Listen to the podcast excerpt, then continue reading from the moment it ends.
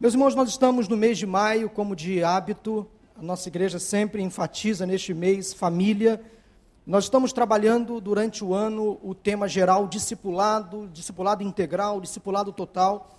E o, mês para o, o tema para o mês de maio tem sido o discípulo e a sua família. Eu queria chamar a sua atenção nesta manhã para a família no que diz respeito ao relacionamento entre pais e filhos porque todos aqui, sem exceção, pertencem a uma família, e todos aqui, sem exceção, ou são pais ou são filhos. Aqueles que são pais e filhos ao mesmo tempo. É o meu caso, é o privilégio que eu tenho de ter os meus pais ainda vivos. Então eu tenho o privilégio de ser pai de dois filhos e ser filho de dois pais, ok? De meu pai e da minha mãe, de pais que me ensinaram, que me ajudaram que me disciplinaram quando necessário e que me ajudam até hoje e, dúvida, sem dúvida alguma, ainda é referência para a minha vida. Ah, eu quero convidar você a abrir a sua Bíblia em Deuteronômio capítulo 6. Quero chamar a sua atenção, se você não tem a Bíblia, mas se você pode acessá-la através do seu iPhone, iPad, i ai. Ou não ai, né? Mas se você não é um ai, você vai ter os versículos também colocados aí através do Data Show. O livro de Deuteronômio, meus irmãos, é o quinto livro da Bíblia, é o último livro do chamado Pentateuco, escrito por Moisés. Ele possui algumas características bastante interessantes. Os hebreus deram-lhe o nome usando as primeiras palavras do livro, as primeiras palavras do livro de Deuteronômio são: Estas são as palavras. E a palavra palavra em hebraico é Devarim. Então o judeu conhece este livro, que nós conhecemos como Deuteronômio, como Devarim. A Septuaginta, que é a versão grega da Bíblia hebraica, chamou de Deuteronômio, como conhecemos, que significa a segunda lei, ou uma repetição, um reforço da lei. Nome também adotado pela Vulgata Latina, o que nos transmite então a ideia de algo que já foi ensinado, que precisa ser reforçado. O objetivo de Moisés ao escrever este livro foi o de preparar uma nova geração de israelitas para viver em Canaã, na terra prometida, realçando o benefício pessoal de guardar e obedecer aos mandamentos de Deus. O livro de Deuteronômio enfatiza o amor, o amor a Deus a necessidade do homem amar a Deus sobre todas as coisas, o amor de Deus pelo povo de Israel, a necessidade, necessidade do povo de Israel amar o estrangeiro, os necessitados, os órfãos, as viúvas. Então Moisés aqui se dirige ao povo não mais como um legislador, mas aqui como um pregador, apelando mais à consciência e ao coração do que ao intelecto. Este livro, Deuteronômio, é o principal livro teológico do Antigo Testamento. É o livro mais citado no Antigo Testamento e também o livro mais citado no Novo Testamento, inclusive por Jesus. De modo que é um livro bastante interessante. Deuteronômio tem muito a nos ensinar sobre família, sobre casamento, sobre divórcio, sobre novo casamento, sobre os direitos da mulher, sobre relacionamento pais e filhos. Aqui está o grande valor deste livro. É um livro, então, que toma a palavra de Deus falada a uma geração passada, com as suas antigas tradições, costumes, hábitos. E esse, então, Moisés atualiza estas palavras em benefício do povo na sua próxima geração. Em suma, Deuteronômio é o livro para um povo em transição, uma geração cuja tarefa era conquistar e construir uma nova terra, uma nova sociedade e este livro, meus irmãos, é muito atual. Nós estamos vivendo dias difíceis e nós precisamos realmente reler Deuteronômio, trazendo para os nossos dias lições, trazendo aprendizado para as nossas famílias. Estamos vivendo realmente dias difíceis. Nós precisamos então voltar à leitura, meditação e principalmente à prática da palavra de Deus. Então quero convidar você a no capítulo 6 ler comigo os versículos de 4 a 9, conhecido como Shema, a palavra hebraica para ouça. E esse texto de versículos 4 a 9 de Deuteronômio 6 se tornou a confissão de fé judaica. Eu quero convidar você nesse momento a recitar comigo esta confissão. Vamos ler juntos. Ouça, ó Israel, o Senhor nosso Deus é o único Senhor. Ame o Senhor, o seu Deus, de todo o seu coração, de toda a sua alma e de todas as suas forças. Que todas estas palavras que hoje lhe ordeno estejam em seu coração, ensine-as com persistência a seus filhos, converse sobre elas quando estiver sentado em casa, quando estiver andando pelo caminho, quando se deitar e quando se levantar. Amarre-as como um sinal nos braços e prenda-as na testa. Escreva-as nos batentes das portas de sua casa e em seus portões. Amém? Acabamos de recitar então a confissão de fé judaica. Esse texto é muito apreciado pelo povo judeu ainda hoje. Meus irmãos, nós não devemos perder de vista o ponto de partida para toda e qualquer discussão ou debate sobre família. Toda conversa sobre família e as suas implicações, elas devem partir do seu centro e do seu princípio, ou seja, o Senhor. Porque Deus é o autor da família e nós não podemos colocar Deus de fora quando o assunto é família. Qualquer assunto a ser discutido sobre família, nós precisamos tomar como premissa básica o que Deus pensa a respeito. O que Deus tem a nos dizer sobre família porque ele criou a família. E hoje em dia, há muitas pessoas que estão desconsiderando completamente o que Deus pensa sobre família, o que ele escreveu na sua palavra sobre família. Então é hora, é tempo de voltarmos o foco para o que a Bíblia diz sobre casamento, sobre família e sobre criação de filhos. Ser pai ou ser mãe é um sublime privilégio, mas também uma grande responsabilidade. Não basta gerar filhos, não basta povoar a terra, é preciso fazer grandes investimentos na vida deles, nossos filhos, para educá-los e prepará-los para a vida. Mas garanto a todos os pais que estão aqui presentes e a todos os filhos que também ouvem esta mensagem, que, meus irmãos, para quem é pai, para quem é mãe, vale muito a pena a paternidade. Eu tenho dois filhos e confesso que faria tudo de novo talvez duplicado. A minha esposa preferiu fechar a fábrica, ou me induziu a fechar a fábrica. Então eu tive que fazer uma cirurgia para que eu não continue trabalhando, entenderam? No sentido de gerar filhos. Mas o trabalho continua. E muito bem trabalhado. Então eu quero sugerir aos homens que pensam em fazer uma vasectomia, olha, vale muito a pena. Dê um descanso para sua esposa. A minha esposa sofria muito com os anticoncepcionais. Eu estou dizendo aqui uma coisa muito tranquila, muito aberta. Nós estamos em família, então há muitas mulheres que sofrem por conta dos métodos anticonceptivos. E os homens precisam perceber que eles precisam dar a sua parcela de contribuição. Então, olha só. Entenderam? É cortar o canal deferente, nada mais do que isso. É uma cirurgia simples, indolor e vale muito a pena. Doutor Najib não está aqui para reforçar a minha ideia, tá bom? Mas eu fiz a vasectomia. Eu queria ter mais filhos, mas entendi que era o tempo de parar por amor à minha esposa. Mas, meus irmãos, como é bom ter filhos. Como disse, faria tudo de novo. É muito bom engravidar. Porque eu engravidei também com a minha esposa. Vivemos aquele momento de gestação, sofremos as mesmas reações.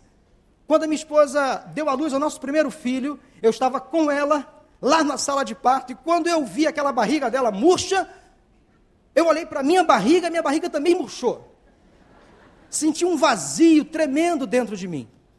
Aquela coisa vazia, sem graça. Aí o meu teto fechou, eu comecei a ficar com as pernas bambas, Aí a médica obstetra falou assim: tá vendo? Por isso que não vale a pena trazer pai aqui para a sala de cirurgia. Eles sempre dão esse show. Pai, senta aqui, pai, senta, tira a máscara. Ah, traz uma água para o pai, está passando mal. Eu realmente passei mal. Porque de mim também saiu virtude. Eu também dei a luz a um filho. Senti não dores físicas, mas aquela sensação de vazio. Saiu de mim alguma coisa, porque é muito bom gerar filhos. Se você é marido que ainda não teve filhos, olha, vale a pena engravidar. Vale a pena engravidar. Porque eu entendo que gravidez é conjunta, tanto o homem quanto a mulher engravidam. E devem experimentar esse momento com muita bênção, com muita alegria. Você que é filho, não abra mão desta ideia, desta verdade. Você, filho, é bênção de Deus na vida dos seus pais. A família só se completou quando você chegou. Olha só que coisa boa. Se você ainda não é pai, não é mãe, e você é ainda somente filho, saiba que você é uma herança muito preciosa para os seus pais. Deus trouxe você com muito carinho, com muito cuidado. Deus gerou você, o Salmo 139 diz que Deus criou você em detalhes. A partir da sua concepção, Deus já estava lá agindo, lá no útero da sua mãe, cuidando de você. Então você é uma pessoa muito amada por Deus e você completou a sua família. A sua família não seria a mesma sem você. Então você que é filho, sinta-se nesta manhã honrado por Deus, por fazer parte da sua família. Quero chamar a sua atenção nesta manhã, e é uma, uma mensagem bastante didática, sobre alguns conceitos básicos sobre família, a começar sobre casamento. Eu preparar esta mensagem, eu preferi apelar então à didática para deixar bem claro alguns conceitos que às vezes esquecemos ou deixamos, ou deixamos passar. Para um filho nascer no plano original de Deus, para um homem e uma mulher, tudo começa no casamento ou através do casamento. Então, primeiramente, eu quero definir casamento à luz da Bíblia, palavra de Deus. E esta definição está baseada em Gênesis 2, de 18 a 25. Ela foi ratificada por Jesus em Mateus 19, de 4 a 6. E foi detalhada pelo apóstolo Paulo em 1 Coríntios 7, em Efésios 5, 22 a 33. Vamos ler juntos a definição sobre casamento, o vínculo sagrado entre um homem e uma mulher, instituído por Deus e firmado publicamente diante dele consumado normalmente pela relação sexual. Esta é a definição de casamento. Quer a sociedade moderna queira ou não, esta é a definição que cremos pela palavra de Deus. E não vamos abrir mão desta definição. Estes são os nossos valores e princípios. E nós vamos remar contra a maré. Como povo de Deus, nós não vamos nos calar.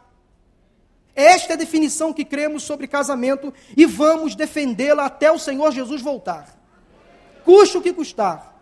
Soframos ou não perseguições, vamos defender o que Deus falou sobre casamento, sobre família, sobre filhos. Nós precisamos, meus irmãos, estar muito alertas. Ontem, na reunião de liderança que fizemos aqui, eu trouxe um vídeo que está sendo divulgado por muitos Muitas pessoas de bem que amam a família estão divulgando um vídeo de uma pregação feita na primeira igreja batista de Campo Grande, Mato Grosso do Sul, por uma pastora, doutora, advogada, chamada Damares Alves. Acesse este vídeo no YouTube. Quero que você acesse todo o vídeo. É uma mensagem de quase uma hora, vale a pena. Quero que você transmita aos seus amigos. Use o Facebook para coisas boas. Assista este vídeo, transmita à sua família, reúna os seus filhos. E principalmente você que é pai, que é mãe, muito cuidado com aquilo que estão tentando fazer contra as nossas crianças. Em relação àquilo que o governo está tentando fazer para prejudicar a família de forma sorrateira, escandalosa. Nós precisamos estar alertas em relação àquilo que andam tentando fazer contra as nossas famílias. Casamento, meus irmãos, em primeira instância, nós podemos olhar casamento de três ângulos diferentes. O casamento como sacramento, que é fruto de uma tradição da Igreja Católica, o modelo sacramental do casamento teve a sua origem nos escritos de Agostinho, Santo Agostinho, cuja intenção então era mostrar que essa união ela criava, então, entre o homem e, uma mulher, e a mulher, um vínculo sagrado e permanente, que retratava, então, a união de Cristo com a igreja. Agostinho foi muito feliz quando escreveu sobre casamento enquanto sacramento. Só que a igreja romana desenvolveu, remodelou essa ideia como algo sacro, santo, afirmando de forma deturpada à luz da palavra que o casamento conferiria ao homem e à mulher uma bênção especial, uma graça mística. Então, ao participar do casamento, conforme o sacramento da Igreja Católica, o casal recebe uma bênção especial, além de participar dos outros sacramentos. Então, apesar desse conceito de casamento mostrar-se bastante interessante para alguns, biblicamente, como disse, ele é deficiente. Primeira razão e a mais importante é que não, não há nada na instituição do casamento em si que confira graça divina de, de um modo místico, sobrenatural. A segunda razão é que o casamento foi planejado por Deus como veículo para criar uma nova vida física e não como um mecanismo para se obter uma graça espiritual, uma vida espiritual. Terceiro lugar, casamento como modo sacramental, de uma certa forma, é uma maneira que a igreja entendeu para relacionar o marido e a mulher ao seu controle absoluto. Em suma, não há base bíblica para o casamento como um sacramento. Entendemos também que, na sociedade, casamento é visto como um contrato. O modelo contratual é o conceito secular que predomina na nossa cultura ocidental e começou a ser praticada a partir do século XVII. Como o próprio nome já diz, é um contrato estabelecido entre as partes. E as principais limitações a esse modelo são as seguintes: primeira, é um modelo reducionista e limitador. Entendemos que o acordo contratual, feito entre um homem e uma mulher, constitui apenas um aspecto do casamento, mas não abrange tudo o que ele realmente é. De modo que o casamento contratual é válido, é importante, é preciso. A segunda razão é que o casamento contratual, ele se mostra de uma certa forma incoerente com as escrituras. Fragiliza, instabiliza o casamento, dando margem clara a uma dissolução rápida e prática, em caso do rompimento ou do descumprimento de alguma das cláusulas, por exemplo. Então, abre esse precedente. Não quero, posso romper. Não gosto mais, posso romper. Estou com problemas, posso romper. O amor acabou, posso romper. Desisti, vou romper. Por isso que nós não adotamos completamente o casamento contratual na sua íntegra. Por fim, esse modelo é inadequado porque abre margem, então, para vários arranjos conjugais claramente proibidos pela Bíblia, como, por exemplo, a união entre pessoas do mesmo sexo. Vocês acompanharam esta semana, terça-feira passada, a CNJ, Comissão Nacional de Justiça, declarou, declarou-se favorável autorizou os cartórios brasileiros a iniciar casamentos com pessoas do mesmo sexo. Daqui a pouco, meus irmãos, as nossas igrejas começarão a ser afetadas. Hoje, ou daqui a pouco, um casal ou uma dupla vai a um cartório e vai exigir os seus direitos civis de se casar. E os cartórios não podem mais negar, eles são obrigados a fazer um casamento de pessoas do mesmo sexo. Não quero nem posso afirmar, então, que casamentos realizados em um cartório não são válidos, muito pelo contrário. O casamento civil legitima a união perante a sociedade e é base para qualquer cerimônia religiosa. Nós, pastores da Igreja Batista do Recreio e das demais igrejas evangélicas, cristãs, católicas, celebram casamentos mediante o aval do cartório civil. Nós não podemos celebrar casamentos sem que o casal antes passe pelo cartório, dê entrada na documentação. Casamento, então, civil legitima a união perante a sociedade e a condição básica para a realização da cerimônia religiosa. Só quero destacar que aqueles que aderem apenas ao modelo contratual, apesar de serem verdadeiramente casados, ficam então aquém daquilo que as Escrituras dizem sobre a natureza do vínculo conjugal. Mas, em terceiro e último lugar, casamento é uma aliança. Aí sim, é o que cremos, é o que a Bíblia diz. É o modelo pactual, é o acordo feito entre um homem e uma mulher. É o modo bíblico, então, que consolida, ratifica, abençoa a união contratual. E esse casamento aliançado está baseado na Bíblia, Gênesis 2, 24. E quando o casal se une diante de Deus, eles então firmam uma aliança, um compromisso. Eles realizam um voto de permanecerem juntos até que a morte os separe. Esta é a ideia de casamento. Então nós não podemos concordar com o divórcio, porque contraria o plano de Deus. Sabemos que há exceções que a Bíblia trata, mas não podemos tratar a exceção como regra. Deus criou o homem e a mulher a partir do casamento para que eles vivam juntos até que a morte os separe. Nós não podemos abrir mão desta verdade. Sabemos que problemas acontecem. Sabemos que pessoas se divorciam por várias razões. Mas não foi o que Deus instituiu desde o princípio, disse Jesus. Por causa da dureza do vosso coração. Foi que Moisés deu a carta. Mas não foi o que Deus pensou. Não foi como Deus determinou. Não foi como ele planejou. Então o divórcio não está no vocabulário de Deus. Claro que situações acontecem. Vamos tratar situações como exceções e não como regra. Então, se você está casado, entenda que você fez uma aliança diante de Deus para permanecer com esta pessoa até e tão somente até que a morte os separe. Amém? Agora, meu irmão, é muito difícil manter um casamento. Como é difícil? Não é fácil. É muito difícil. Tem marido que dá muito trabalho. Pisa muito na bola.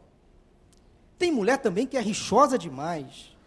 Fala demais. Briga demais. Então é muito difícil sustentar um casamento. Se você é casado ou pensa em se casar, entenda uma coisa. Se você ainda não é casado e pensa em se casar, olha, prepare-se. Há problemas que só os casais enfrentam. Mas quero falar uma coisa para você, vale a pena. A não ser que Deus tenha te criado para o celibato, porque eu creio que há pessoas que são chamadas por Deus, que têm o dom do celibato. Casar é muito bom. Casar faz bem. E se tivesse que me casar, me casaria de novo com a mesma mulher. Voltaria no tempo e entraria de novo na igreja com ela. Porque casar é muito bom, gente. Eu gosto de fazer casamentos. Eu gosto de participar de casamentos, seja assistindo ou celebrando. Na maioria das vezes eu celebro casamentos. E me chama a atenção, eu fico olhando o movimento das pessoas, dos convidados, dos padrinhos. A noiva, quando entra, aquela. Para tudo, né? Quando o noivo entra, ninguém percebe. O noivo entrou? Alguém viu? Já entrou, ninguém viu. Mas quando a noiva entra, é aquele tchan, aquele espetáculo. É um espetáculo. E eu fico observando uma coisa interessante. A expressão, meus irmãos, do pai da noiva. Ele vem conduzindo, conduzindo a sua filha. Aí o noivo desce, vai ao encontro do pai, e o pai fica assim, é sempre assim, meio sem graça, o que, que eu faço? E aí o noivo pega, dá um beijo, aperta a mão do pai, não, não, há, não há como combinar. Aí o noivo traz a noiva ao altar e o pai fica perdido. Todo casamento é a mesma coisa. Passa a observar. O pai fica: para onde eu vou? O que, que eu vou fazer? Porque o chão desaba. Acaba o mundo do pai e agora? Eu entreguei a minha filha, que eu criei, que eu dei colo. Essa menina ontem estava andando de fraldas e agora chega um outro homem na vida dela e leva ela para o altar. É muito sério isso. Eu fico observando no meu olhar psique, observando a reação do homem, do pai. Ele fica literalmente perdido. E volta e meia tem que ir alguém, a cerimonialista, ou um padrinho, senta aqui, fica aqui do lado da sua esposa. É muito difícil o pai abrir mão da sua filha no dia do casamento. E eu sei que há pais aqui lembrando do dia quando levou a sua filha ao altar. Só de pensar eu já fico. Falta muito, mas eu já fico pensando, que, como eu vou reagir? É muito difícil. Abrir mão de uma criatura tão preciosa e dizer assim: filha, eu te libero, segue a sua vida, é o melhor para você, é o que Deus tem para você. Mas, gente, casar é muito bom, casar faz bem.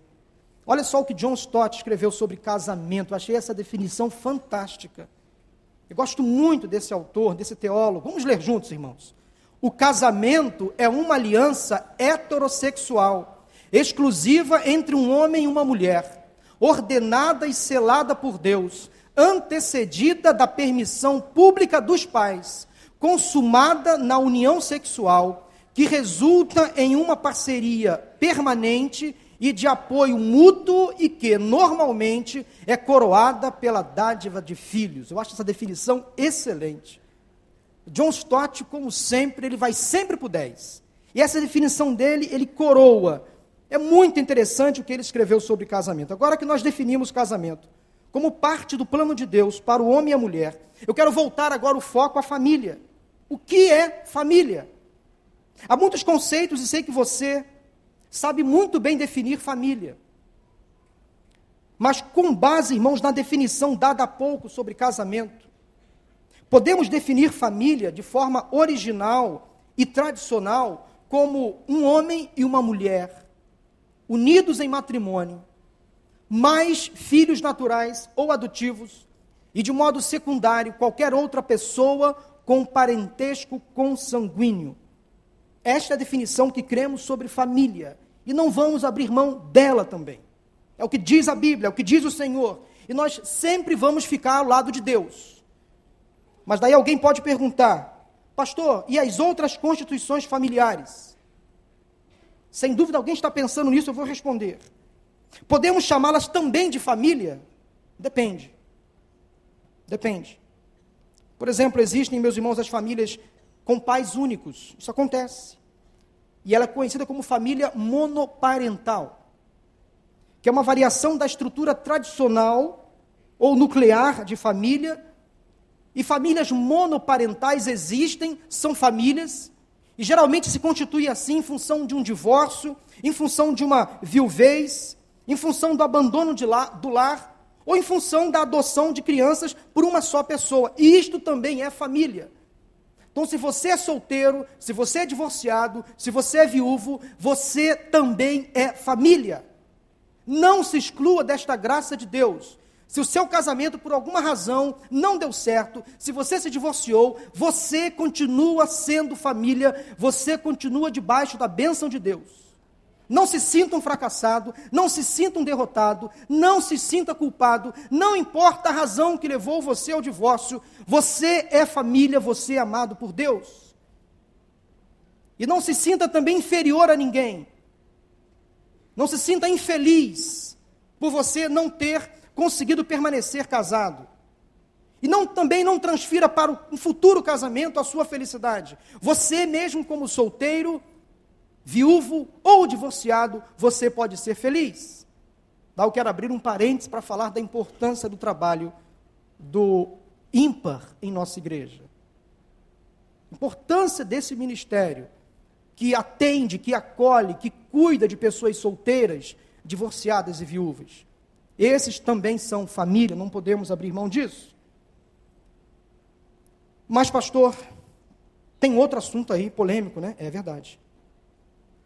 Nos dias de hoje, meus irmãos, há quem defenda a ideia de família homoparental, fruto do relacionamento homoafetivo, pessoas do mesmo sexo. E quanto a este assunto, não podemos ficar em cima do muro.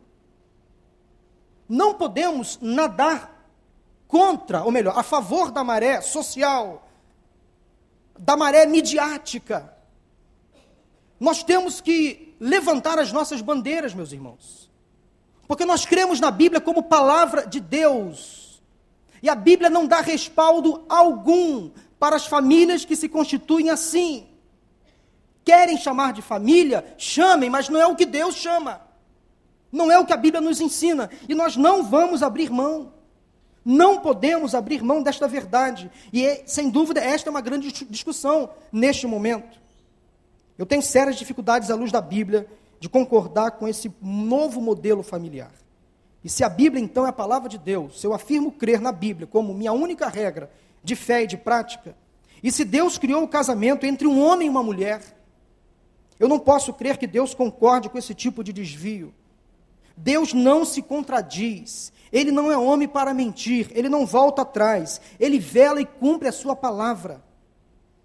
Então nós vamos continuar insistindo que família é isso aí que está escrito nessa tela. E deste púlpito vocês continuarão ouvindo pregações a favor da família, a favor do casamento heterossexual, a favor da criação, da educação de filhos. Você vai continuar ouvindo pregações contra o adultério, contra o divórcio, contra a violência doméstica. Você vai continuar ouvindo pregações deste púlpito, nosso pastor ratifica o que eu estou dizendo. Você vai continuar ouvindo pregações contra as drogas, contra a violência doméstica, como já disse, contra o aborto. Deste púlpito você vai continuar ouvindo até Jesus voltar pregações contra a prostituição infantil. Você vai continuar ouvindo aqui. Crianças e adolescentes sendo abusados. Há um tráfico internacional de sexo envolvendo as nossas crianças. Isso a doutora Damares apela no vídeo, denuncia no vídeo. Nós vamos continuar falando contra a pedofilia, contra o homossexualismo, vamos continuar pregando sim, porque é o que diz a Bíblia. Vão querer nos calar, vão querer nos processar, mas vamos continuar pregando, porque Deus diz assim, é o que diz a palavra, e não vamos abrir mão, não vamos, venha o que vier, vão fazer movimentos, passeatas, mas não vão calar a igreja de Cristo nesta nação. Não vão. Ninguém vai. Nós somos uma nação soberana. Temos a Constituição que nos dá esse livre direito de exercer a nossa fé. Não vamos abrir mão da família. Este é um assunto muito sério, irmãos. É para chorar. É para se indignar. E o que mais me entristece, me entristece mesmo, é que eu vejo às vezes pessoas que são crentes, criadas nas nossas igrejas, batizadas, que estão fazendo coro a essa gente, que estão se unindo a esta gente. Não tem a mínima preocupação. Nós precisamos refutar a luz da palavra de Deus. Ser contra o homossexualismo ou homossexualidade, não importa. Não é ser homofóbico. Nós somos contra a homofobia. E deste púlpito também você vai ouvir pregações contra a homofobia. Está pensando o quê? Daqui a pouquinho nós vamos começar a discutir a heterofobia. E seremos contrários também mas não vamos abrir mão dos nossos princípios, dos nossos valores que confiamos na palavra de Deus. Vamos ficar atentos. Não vamos ter medo de expor as nossas opiniões. Eu sei que há muitas pessoas aqui em faculdades, em universidades, e como é difícil testemunhar do Evangelho nesses lugares. As nossas crianças, nossos adolescentes e jovens sofrem mas nós precisamos estar com eles. Os nossos filhos estão sofrendo muito e nós precisamos estar com eles. Eu fiz questão, irmãos, de dizer tudo isto até aqui, apenas para introduzir a mensagem. Peça sua paciência. Como se estivéssemos levantando o voo, afivele o seu cinto e não tire o cinto durante o voo, tá bom? Mantenha-se afivelado. Eu fiz questão de dizer tudo isso para falar sobre relacionamento pais e filhos. Porque eu creio, meus irmãos, que a procriação ela foi considerada parte do plano de Deus para o casamento. E somente é possível procriar, gerar filhos entre um homem e uma mulher, não há outra possibilidade. No tempo do Antigo Testamento, a esterilidade costumava ser vista como um desfavor divino. enquanto os filhos eram considerados dádivas e bênçãos de Deus. O clamor de Raquel em Gênesis 30, versículo 1, ao seu esposo Jacó é contundente, é sintomático. Ela disse: Dá-me filhos, senão morrerei. Podemos também lembrar de Sara, esposa de Abraão, Ana, esposa de Eucana, e no Novo Testamento, Isabel, esposa de Zacarias, mulheres que não podiam gerar filhos, mas elas oraram ao Senhor e Deus abriu a madre, deu-lhes filhos, sem discriminar casais sem filhos. A Bíblia, principalmente o Antigo Testamento, nos mostra a expectativa de uma mulher, de um homem, para poder gerar filhos, a partir da união chamada casamento. A Bíblia é muito enfática no Salmo 127, versículo 3, quando diz que os filhos são herança do Senhor, uma recompensa que Ele dá. E como é bom, como já disse aqui, poder ter filhos, criá-los. A paternidade é ideia de Deus, e ao criar a família, Deus planejou transmitir as bênçãos para as gerações futuras. E foi exatamente o que Moisés fez com o povo. Daí o texto lido, de Deuteronômio 6, de 4 a 9. Porque nos ensina o texto sobre a importância de ensinar filhos sobre Deus, de modo que eu passo a me relacionar com os meus filhos como se eles fossem meus discípulos. E se eu sou um filho, eu passo a me relacionar com os meus pais como se eles se fossem meus mestres. Meus filhos, meus discípulos, meus pais, meus mestres. O texto, então, Shema, Deuteronômio 6, de 4 a 9, é um dos mais lindos do Antigo Testamento. E Deus estava querendo dizer exatamente o seguinte, através de Moisés ao povo: Eu quero que vocês construam um memorial em suas próprias famílias, a partir do amor que vocês têm por mim. Então o texto inicia com uma ordem muito clara e muito contundente: Ouça, ó Israel, o Senhor, o nosso Deus, é o único Senhor. Ame o Senhor, o seu Deus, de todo o coração, de toda a sua alma e de todas as suas forças. Antes, meus irmãos, de entrar, entrar na terra prometida, os israelitas foram lembrados da revelação de Deus. E eles, a eles, depois de deixarem o Egito, essa lembrança consistia então na obediência ao único Senhor. Ao único Senhor. Então Deus não era mais uma divindade em um panteão, não era mais um Deus dentre muitos, mas o único e soberano Senhor. Então Moisés queria enfatizar que a entrega, a dedicação ao Senhor deveria ser completa, total, irrestrita abrangendo todo o ser, ou seja, de todo o coração, de toda a alma, com todas as suas forças. A palavra todo é repetida três vezes no versículo 5. E ela insiste na intensidade do compromisso do amor a Deus. No pensamento hebraico, o coração é o centro humano, incluindo a compreensão, a vontade e as emoções. A alma é o princípio do ser, a fonte da vida e da energia. A palavra forças, aqui utilizada no texto, é um resumo que confirma a exigência de uma entrega total. Segundo Moisés, texto que lemos no início desta mensagem, imediatamente após a apresentação desses elementos básicos da fé, surge então uma determinação aos pais que eles deveriam seguir alguns passos e há nos versículos de 6 a 9 três estratégias que devem ser assumidas pelos pais a partir do lar, que é a nossa igreja doméstica, principal lugar de ensino. Nós não devemos abrir mão de que o nosso lar é o nosso centro religioso principal. Então há nessa passagem um triplo compromisso pedagógico, quero rapidamente citar para vocês.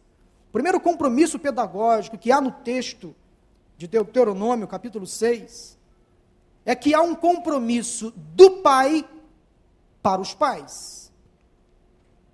Que todas estas palavras que hoje lhe ordeno estejam em seu coração. A ordem do Senhor era muito clara aos pais. Antes de ensinarem algo aos seus filhos, eles deveriam primeiramente aprender. Antes de transmitir qualquer coisa sobre a minha palavra, ela deve antes estar em seu coração eu, Senhor, estou disposto a lhe transmitir ensinamentos. Como está o seu coração? Está aberto às minhas palavras, povo? Será que vocês estão dispostos a entender o que eu estou dizendo? A viver o que eu estou ensinando? Então, primeira, o primeiro movimento pedagógico que há no texto é o movimento de Deus para os pais. Pais, escutem as minhas palavras, vivam as minhas palavras, coloquem elas nos seus corações, pratiquem-nas. Então, todo pai, toda mãe, precisa primeiramente aprender o que Deus diz, o que Deus ensina, para poder ensinar para os seus filhos. Primeiramente, então, os pais recebem o ensino e guardam. Consequentemente, se apropriam da verdade que aprenderam e passam então a dar testemunho prático e vivo da fé. Isso significa dizer, meu irmão, minha irmã, que o Evangelho de Cristo precisa fazer diferença, primeiramente na sua vida, para que ele faça diferença na vida do seu filho. Se você é uma pessoa, um pai, uma mãe que ora e lê a Bíblia, os seus filhos com certeza vão aprender com você a orar e a ler a Bíblia. Se você, por exemplo, é um pai, uma mãe que é honesto nas suas transações comerciais, os seus filhos aprenderão a fazer a mesma coisa. Se você trata bem os seus amigos, os seus familiares, seus filhos vão aprender a mesma coisa. Se você fala bem da sua igreja, do seu pastor, os seus filhos também aprenderão a fazer a mesma coisa. Tudo que nós fazemos, os nossos filhos repetem. Nós somos espelho deles, não há como mudar esta realidade. Nós somos exemplo para os nossos filhos.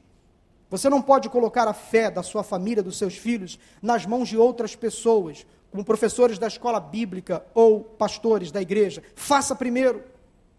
Você anda reclamando que seu filho há muito tempo não vem à igreja, mas quem sabe um dia você reclamou da sua igreja. Cuidado que nós, pais, somos exemplo para os nossos filhos. Essa então é a primeira exigência, e ela é uma exigência radical, não pode ser negligenciada. Eu preciso entender o que Deus tem para me ensinar, praticar os ensinamentos de Deus, para que eu consiga transmitir com eficácia aos meus filhos. A palavra do Senhor deve primeiramente brotar e fazer diferença na minha vida, e ela consequentemente fará diferença na vida dos meus filhos. Amém? Segundo lugar, o segundo compromisso pedagógico que há no texto é dos pais para os filhos. Ensine-as com persistência seus filhos. Converse sobre eles quando estiver sentado em casa, quando estiver andando pelo caminho, quando se deitar e quando se levantar. Uma vez então que as palavras já estavam no coração dos pais, uma vez que as palavras já tinham encontrado um solo fértil, agora os pais estariam dispostos a transmitir preparados a transmitir essa mesma palavra aos seus filhos. E a palavra do Senhor não pode apenas estar no coração, mas deve ocupar o primeiro lugar na educação dos filhos, na conversa, nas brincadeiras, em casa ou fora de casa, do começo ao fim do dia, deve controlar o comportamento dar direção à vida. A paternidade, meus irmãos, à luz da Bíblia, ela está presente em várias perspectivas. Primeiramente, na aliança do homem com a sua mulher. A paternidade está baseada inicialmente no relacionamento de aliança do marido e da esposa. Deus deseja que a família seja o núcleo seguro onde o filho possa viver e crescer. Eu tenho aprendido que bons cônjuges são bons pais. Se você é um bom marido, uma boa esposa, você com certeza será um bom pai, uma boa mãe. Também relacionamento entre pais e filhos. Paternidade, então, é relacionamento, não imposição de regras ou papéis. A autoridade que Deus concede aos pais é exercida através do relacionamento. Outra questão importante no que diz respeito à paternidade sobre o olhar de Deus é a palavra recompensa. Os filhos, então, não são nossas posses, são presentes de Deus, uma herança de grande valor, uma grande recompensa que Ele nos dá. Outra palavra importante é dependência. Educar filhos não depende da sua força, do seu conhecimento ou da sua reputação. Vem de Deus. Pai e mãe, dependa de Deus para criar os seus filhos. Dependa do Senhor e você verá nos seus filhos a mudança no comportamento. Eles também passarão a depender mais de Deus. E a última palavra, no que diz respeito à paternidade, é legado.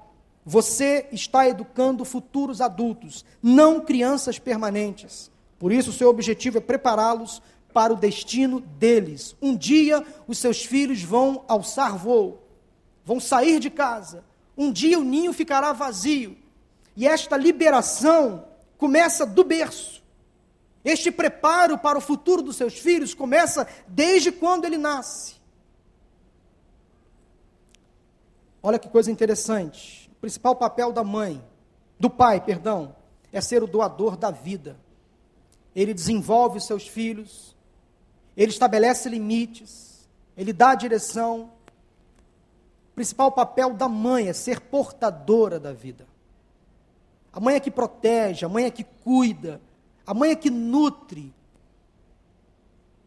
Você volta e meia vê uma mãe querendo abraçar as suas crias, como aquela galinha que ajunta os seus filhinhos, os seus pintinhos, filhotinhos para debaixo das suas asas. Se você quer deixar uma mãe furiosa, mexa com o filho dela. Ela vai mover céus e terras para defender as suas crias. Esta é a função materna: proteger, cuidar, nutrir, enquanto o pai tem a função de fazer desenvolver o seu filho, dar limites e dar direção. Pai, esta é a sua função. Mãe, esta é a sua função. Enquanto o pai doa a vida, a mãe é portadora da vida. Que privilégio! Olha, nós somos, somos, ficamos assim, como, como posso dizer, de queixo caído.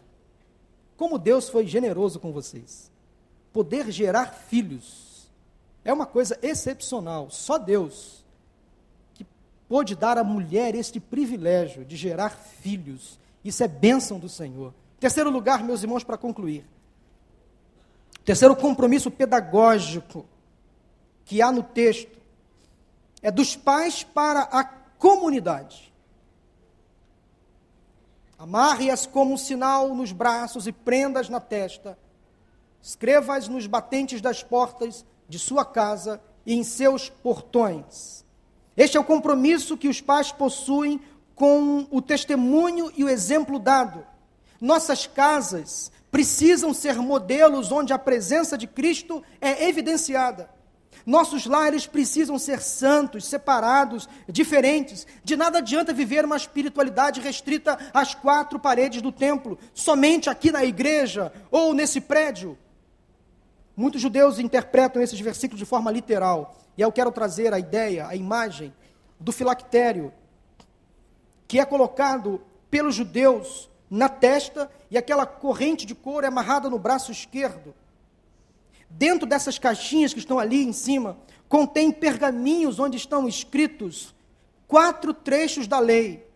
Êxodo 13, de 1 a 10, Êxodo 13, de 11 a 16, Deuteronômio 6, de 4 a 9, e Deuteronômio 11, de 13 a 21. E há uma outra, um outro símbolo da, do judaísmo, que é a mezuzá.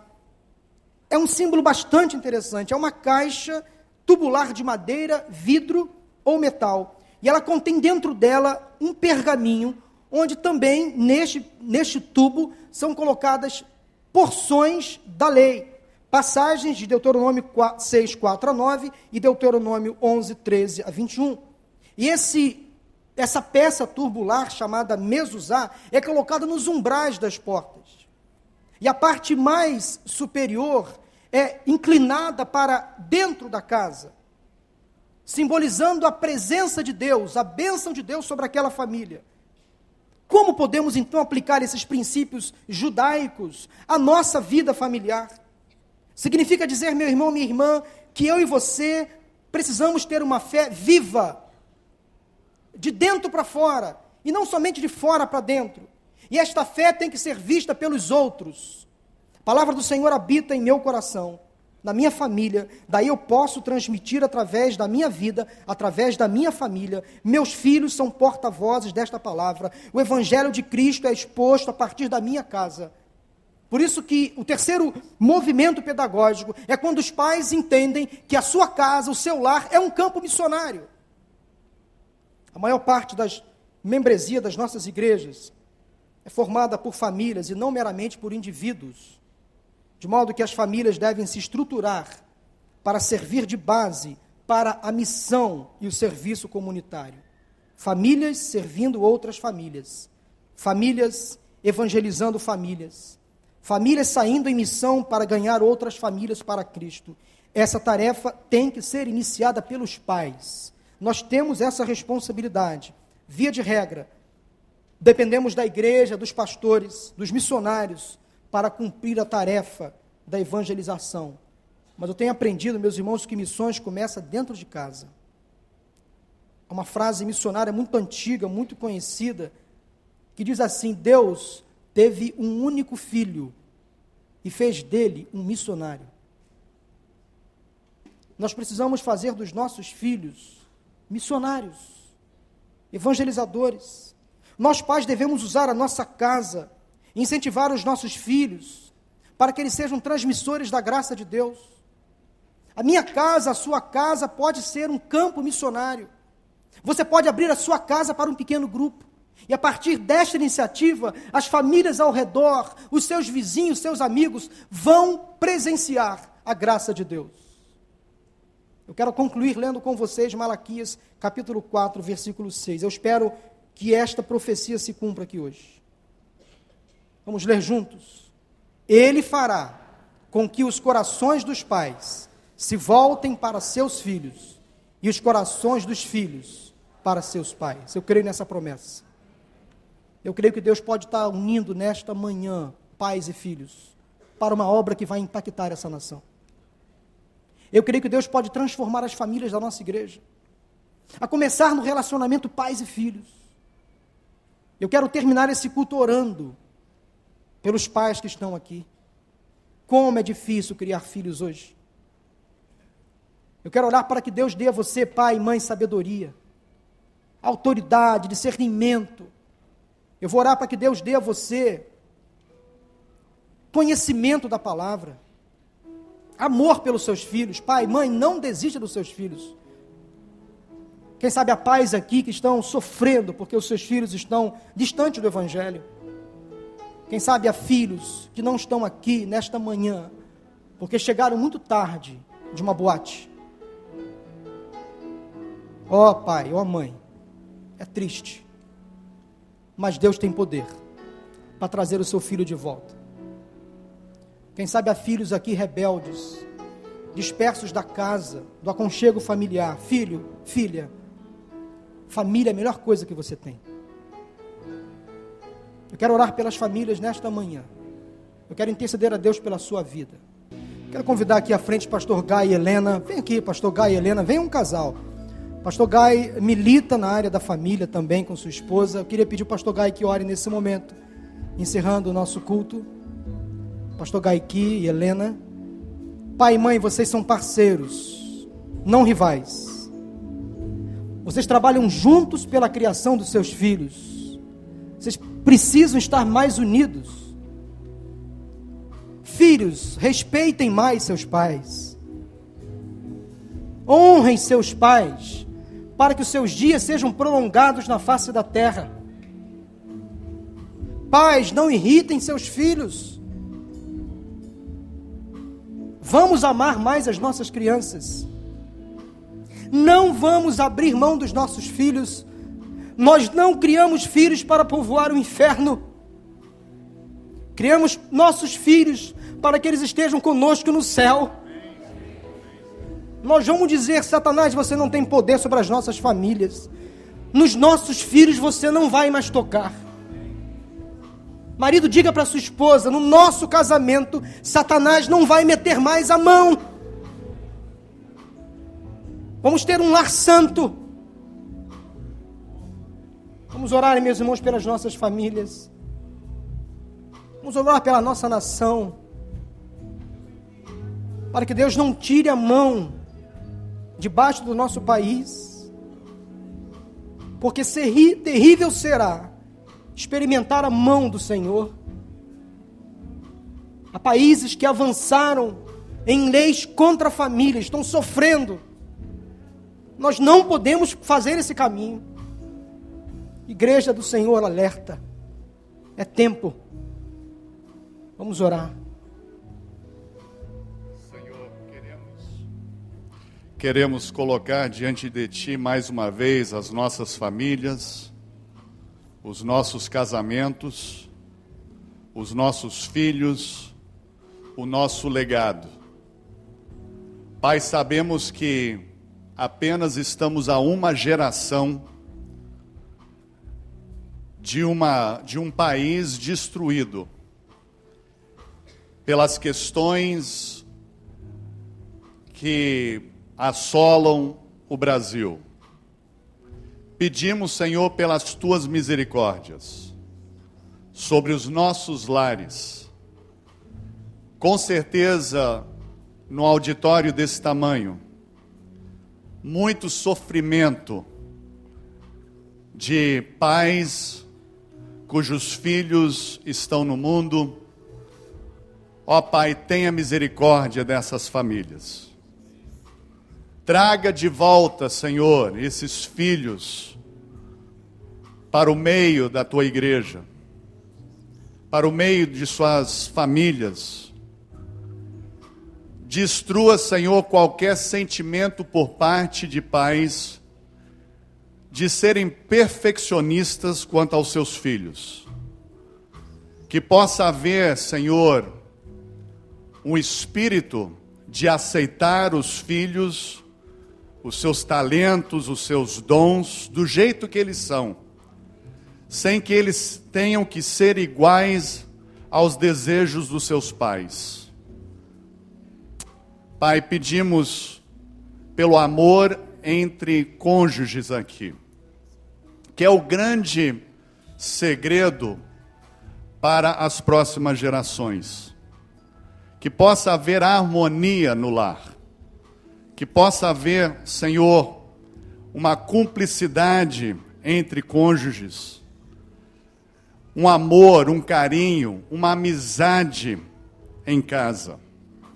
E Pai, quando estamos envolvidos nessa campanha de 100 dias, Pedimos a Deus que tu estejas renovando em nossos corações esse espírito de família equilibrada, saudável. Pai, que possamos promover no seio de nossas famílias mais jantares em família, onde haja conversa, bate-papo, onde haja amor e carinho, que desliguemos mais os aparelhos eletrônicos em casa. Ó oh, Pai, tenha misericórdia desse momento da falta da boa comunicação em casa. Que possamos renovar esse compromisso do diálogo, da conversa franca e principalmente de aceitar os nossos filhos como presentes do Senhor, não comparando eles entre si, nem comparando eles com os filhos dos outros, mas que haja nas nossas famílias uma aceitação dos presentes que são os nossos filhos vindo de Ti. Obrigado por essa mensagem que toca profundamente os nossos corações. Que saiamos daqui compromissados em melhorar os relacionamentos familiares. E a partir de nós, pais homens, que os nossos filhos, as nossas esposas possam ver transformação no nosso caráter como homem. Que possamos reconhecer as nossas esposas, os nossos filhos, quando erramos, possamos pedir perdão, possamos olhar nos olhos deles e confessar que somos humanos e fracos, e sem o Espírito Santo atuando em nossas vidas, nós não somos nada. Aceita a nossa gratidão nessa manhã abençoa as nossas famílias, abençoa as famílias desta igreja, pois oramos em nome de Jesus. Amém.